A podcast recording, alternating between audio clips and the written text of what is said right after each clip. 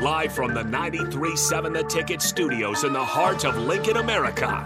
This is Inside the Huddle with Nebraska Football Hall of Famer Jay Foreman. Fires a pass, and it's intercepted by the Huskers at the 25, Jay Foreman. And Foreman takes it down to the 19 yard line of Oklahoma. Another big play by the Black Shirts. On 93.7 The Ticket and theticketfm.com. Sponsored by Advanced Medical Imaging. Good morning again on a Sunday. This is Inside the Huddle. Jay Foreman, brought to you by Advanced Medical Imaging, 7601 Pioneers Boulevard. Great place to start and end for all your pain needs and to get a good game plan for your future uh, dealings with anything you have to do uh, with your body. Plus, they do some pretty cool stuff um, with uh, helping with concussions and migraines, and also um, plantar fasciitis is huge. Harrison and uh, every everybody. It's not just it's well, it's a I would say it was a for us or for me when I played, it was a uh, injury that was I think new on the scene and maybe not diagnosed as much, but so guys had to play through it. You know, the good old like uh, you know back in the day they said uh, they didn't get we we didn't get water, we just got this you know a couple ice cubes and we were tougher.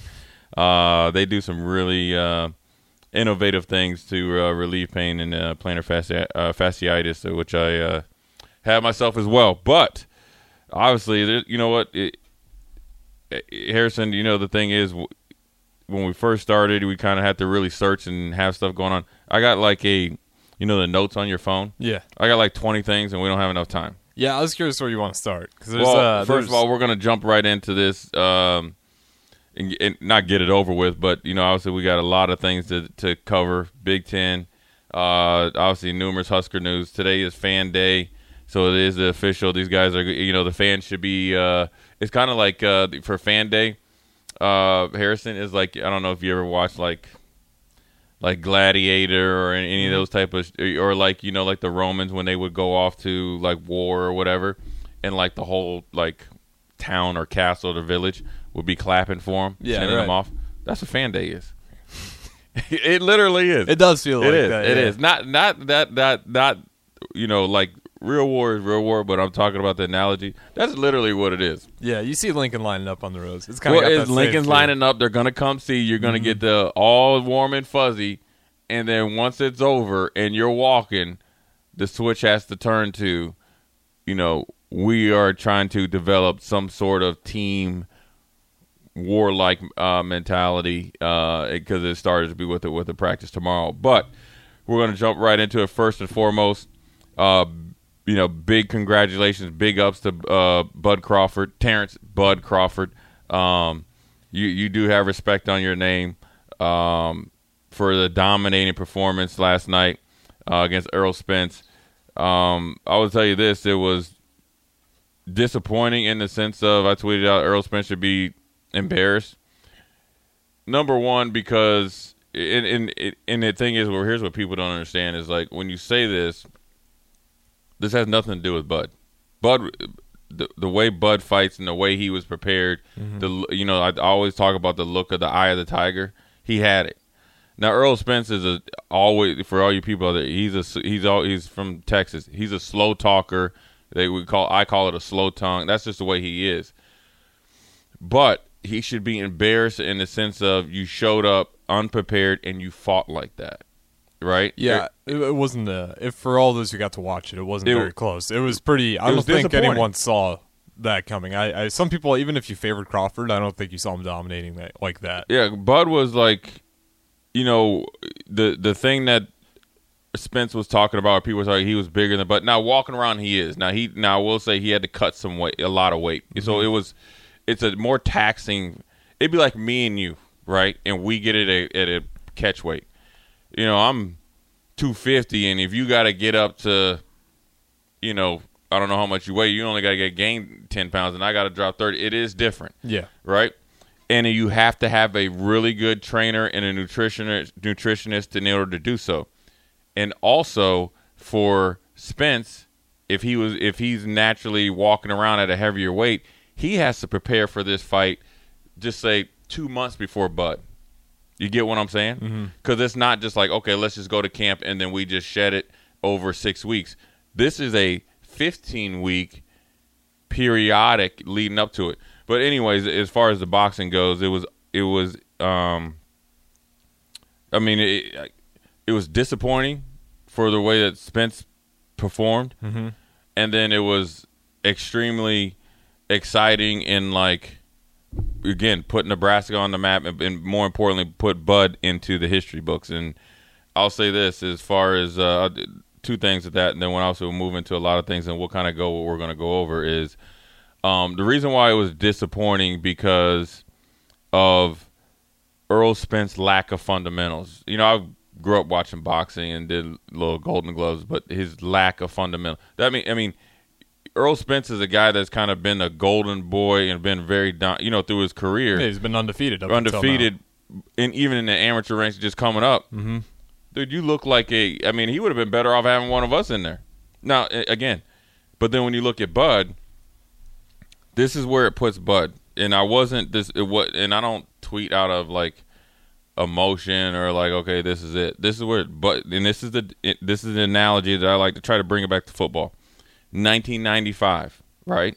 Nebraska was thought okay, they we, like we got a like a given national championship after you know we beat Miami, but it was ugly, right? Mm-hmm. And people kind of been always doubting Nebraska and beating them down. Nebraska's been underwhelming at times in big games. Now Bud hadn't been like that, but it was 95, first time one against one, the first time in a long time or maybe ever, right? Mm-hmm.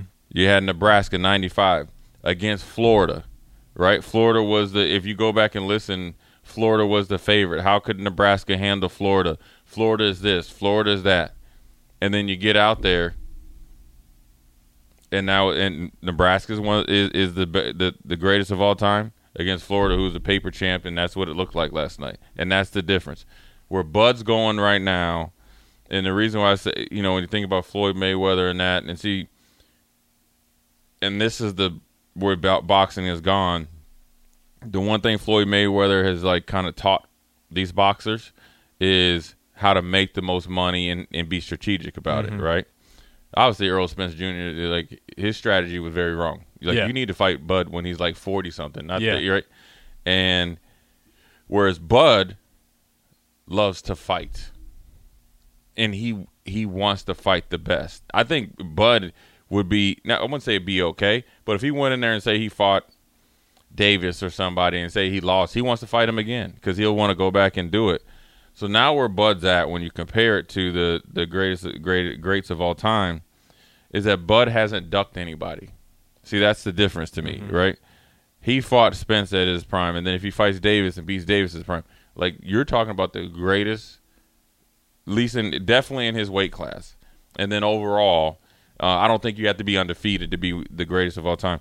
He's getting into that conversation it like in in the conversation constantly Yeah. um and so i think that's great and uh obviously last night was a cherry on top and um you know they had a big ufc fight did you see that knockout with that kick to the head see I don't, yeah, I, I saw the I saw the clip in there, but I didn't actually watch the whole pay per view. boy he mollywopped and knocked him out and then uh so that was like the revenge fight for uh Gaethje and uh it was the second in there i don't know if they're gonna fight again because they're talking about that guy he's gonna fight either conor mcgregor or somebody else Well, did you Uh, see uh, that Errol Spence? He's already claiming his rematch clause, so there'll be there'll be a second. Well, he, well, first of all, money wise, you should.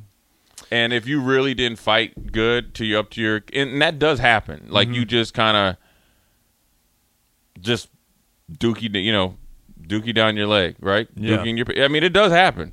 I mean, it happens all the time. Oh yeah, I, you, you see it all the time in the UFC. That first minute, someone gets knocked out that you're not expecting. Right. You or get- you, or you just rocked or you just don't perform well. You've seen golfers doing it. You've seen Nebraska do it. Which You've is seen fair. We didn't see the best of Errol Spence.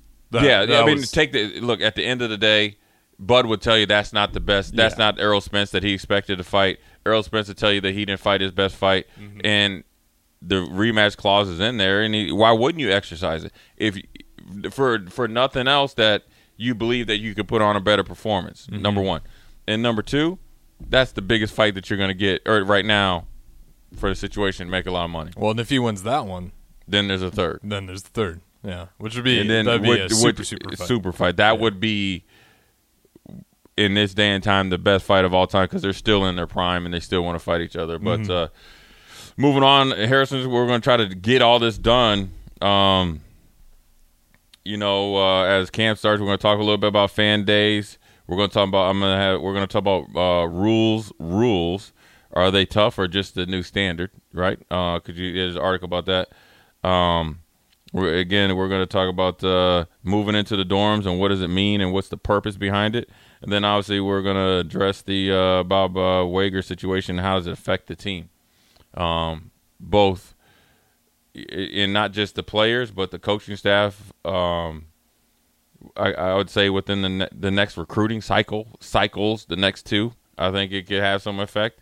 Um, I think, but I think they're, they're insulated in, in, the sense of that they have enough around them mm-hmm. uh, that'd be good. And then uh, I think in the last segment we're, we're going to talk about the uh, we we talk about the running back news and talk about Jonathan Taylor and Irsay and what it really means. And that's be right before we sign off because I think it's interesting uh, what Irsay said, what he said, and what he really means. And uh, and that's just from you know experience and stuff. But uh, you know I think at I went to Big Ten Media Days. Mm-hmm. Um, it was a lot of work, man. It was, you know, you're up early and bed late, you know, and you're up early, bed late.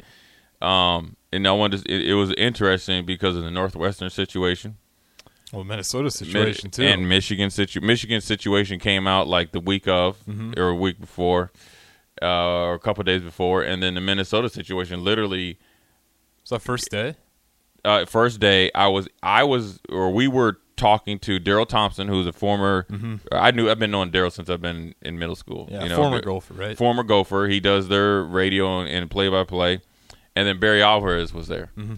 So I don't know if they knew it or whatever, um, or anything like that. It, it didn't really. When I I was trying to uh, get some more inside intel off air from Darrell the next day, but it literally like broke like as we were talking because I started getting texts as we went, you know, when we were on a break. Um, so was, that was very interesting, and, and, obviously everybody wanted to see how Northwestern was going to handle it. They originally were going to have three players come. Mm-hmm. They decided just to send their their interim coach. I will say this: I felt like for the situation, he handled it the best that he could. He was up there. Uh, look, he just got there in February, so he has no experience with this stuff. So he's just, and it's a good opportunity for him to be a head coach. You mm-hmm. know, um, he gave an opening statement. Statement. He didn't dance around the situation. Um, he highlighted the players that were going to come. He highlighted what the players, you know, in general, what he felt about the team, and he set a standard of while he was coach what was going to happen, and just talked about the excitement that he has, you know, going into the season. That's all he could do he did a couple little interviews and he was out of there. Mm-hmm. You know, I think the flight from Chicago to Indianapolis probably was I don't know, 28 minutes flight time. Yeah. I think he spent more time driving from the airport to Lucas Oil, Lucas Oil back to the airport than he was there, but it was needed. Um, so I want to give respect to him to handling that. And then as far as the Minnesota thing goes, um, which is interesting because – it's like the third or fourth time this professor has kind of floated this idea out there, and he's kind of maybe added a little something every year because he's mm-hmm. just waiting for guy. You know what I think this professor is doing? He has he has a deep rooted personal issue with the athletic program, or you know what I mean, in general, and yeah. particularly the football team and every guy that's went in the transfer portal is definitely you know uh, contacted by him, and he kind of releases stuff every year to um, various media outlets, and it gets it's going to get traction. It's going to get a ton of traction based on the Northwestern uh, situation. I guarantee you there'll be some more here uh, in some form or fashion in the, within the next football season cycle as well, just based on the Northwestern situation. Um, but PJ Fleck, I will tell you this: he was there early. Well, first of all, I saw him uh, the night before at Elmo's. Got to talk to him a little bit. Now, I will say this: I I talked to him last year at Big Ten Media's Days. Met with him a couple times in the off season about something. Um, saw him again at Elmo's.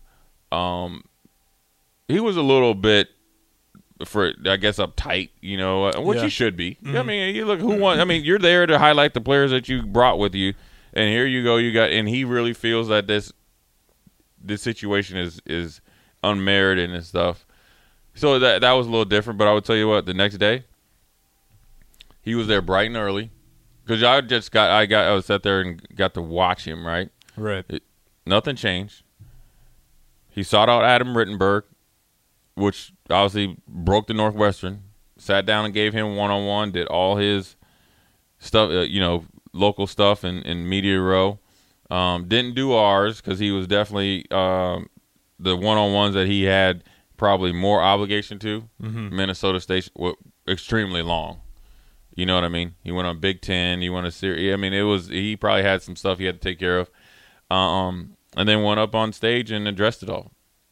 And he, and and it I think for him versus the Northwestern situation, which is totally two different situations. The athletic director set the tone. He came out and gave 100% a vote of confidence for PJ Fleck and said this stuff is uh, unmerited.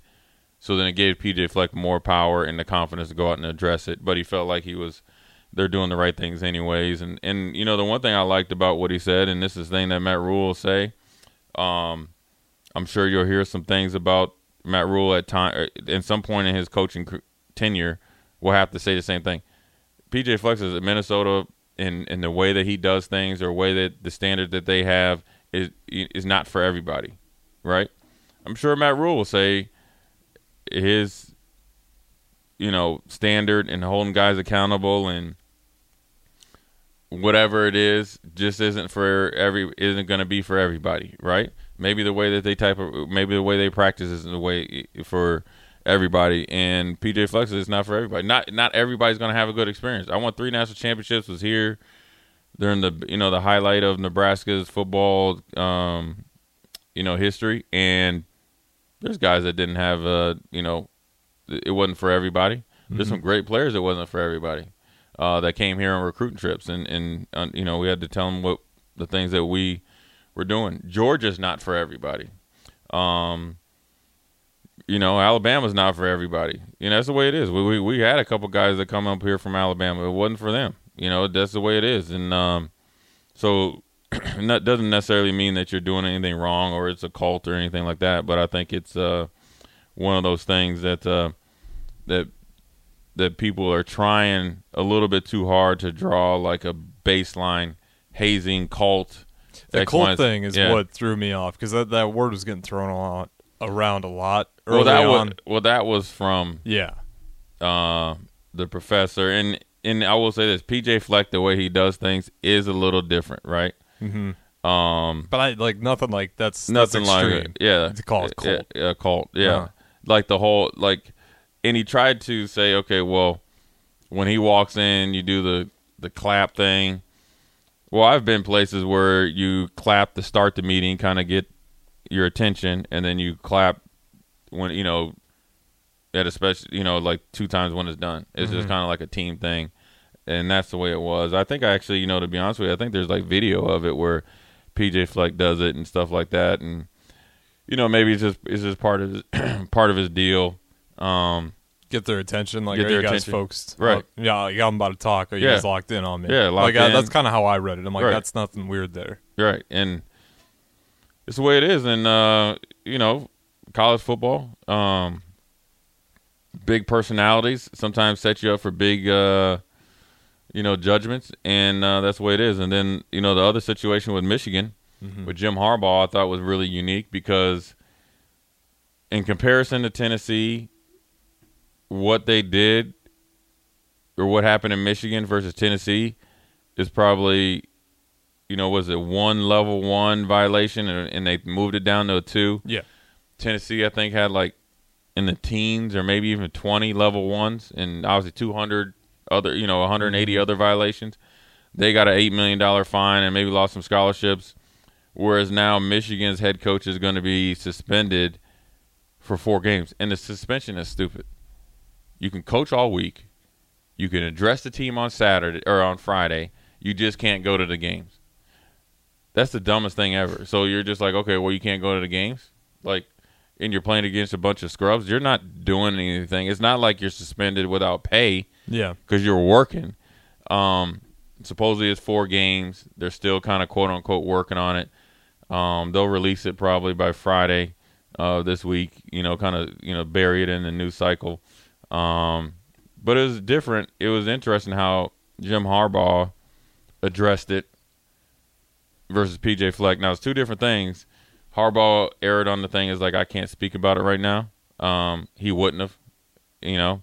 Um, but you know the probably the most interesting thing uh, that that came out of it was when you talk to the players about it. Blake Corum, Kris Jenkins, that came over and talked to us. They're motivated by it. They really, they, they really believe in Harbaugh. They really love Jim Harbaugh. It it almost is they're going to be hyper focused. Essentially, that you know sometimes when you beat Ohio State twice, um, double down on what people perceived as being luck, and then beat them down, um, like they did last year, you could lose your edge. Like we've arrived, right? We've been to college football playoffs. You could lie to yourself and say the TCU loss was luck. Nine times or nine times out of ten, Michigan probably would win that game. We'll we'll just kind of just we just got to show up and and we'll get back there again, right? We can beat Ohio State. We just got to be physical and lose your edge, that little edge, or and or that big edge or inspiration you need to get to the mountaintop or over the hump. This could be it right here. This could be what they're trying to do um, to be their rallying cry, you know, for it to lead them to another Big Ten championship and to the college football playoffs. And, you know, they're thinking national championship now. Mm-hmm. You know, they're thinking, you know, not less, you know, people are like, oh, can you win one game in the, you know, in the, you know, the final four college football playoffs? They're thinking we got to win two. That's what those players are talking about. That's what they're training for. It's Yeah. almost like they are not moving past Ohio State because every day I think that until they beat Ohio State, they were saying they trained for their like to be better than Ohio State because that's the standard, right? I got the sense that they've moved on past that. Yeah, I mean, at this point, why wouldn't you trust the process? Right. You, are getting closer and closer. Right. So and then now- you just lost to a TCU team, which that one, I mean, I'd imagine that puts a chip on your shoulder too. Just kind of Right. how that played out. I mean, that was a disaster. Yeah, And you guys beat Ohio State, and Ohio State actually pushed Georgia. Right. Well, Ohio State had Georgia beat mm-hmm. until I, f- I feel that there was a cheap shot on Marvin Harrison Jr. Yeah. in the end zone, and the kicker missed the field goal, and it was bad clock man- management by Ryan Day. What happened? Georgia didn't beat Ohio State. Ohio State beat themselves. Mm-hmm. It was bad clock management. Missed the easy field goal that he's made. He's a great. He's a great kicker all year, and a cheap shot that didn't get called for targeting in the end zone, which would have changed the whole landscape of it. That safety's gone, and if you didn't do it anyways, Marvin Harrison is still in the game, and he they were flat out unstoppable. It's uh, I mean, it's it was very uh, interesting to see how they walked around. Um, I know we're up against the clock, but I'm gonna tell you what. Uh, coming out of the break, reluctantly, I'm gonna tell you about two teams that were actually impressive, and I hate to say it, but they were. Okay, I know one's Yeah. Iowa. Yeah, extremely impressive. I, I couldn't. I just can't believe that I'm gonna have to say these two teams were very impressive, um, both in how they uh, arrived, but how they carried themselves, and also how talking to the coach or coaches off air where they are.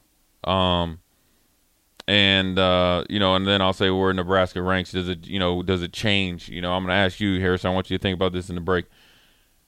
After Big Ten Media Days, I know it's just Big Ten Media and just getting there and uh, hyping up your program. Does it change your uh, your record or what you think they're going to end up as? You know, um, might have changed mine, but we'll see. We're going to go to break. This is Jay Foreman inside the huddle, brought to you by Advanced Medical Imaging. After a quick break, quick break, we'll be right back.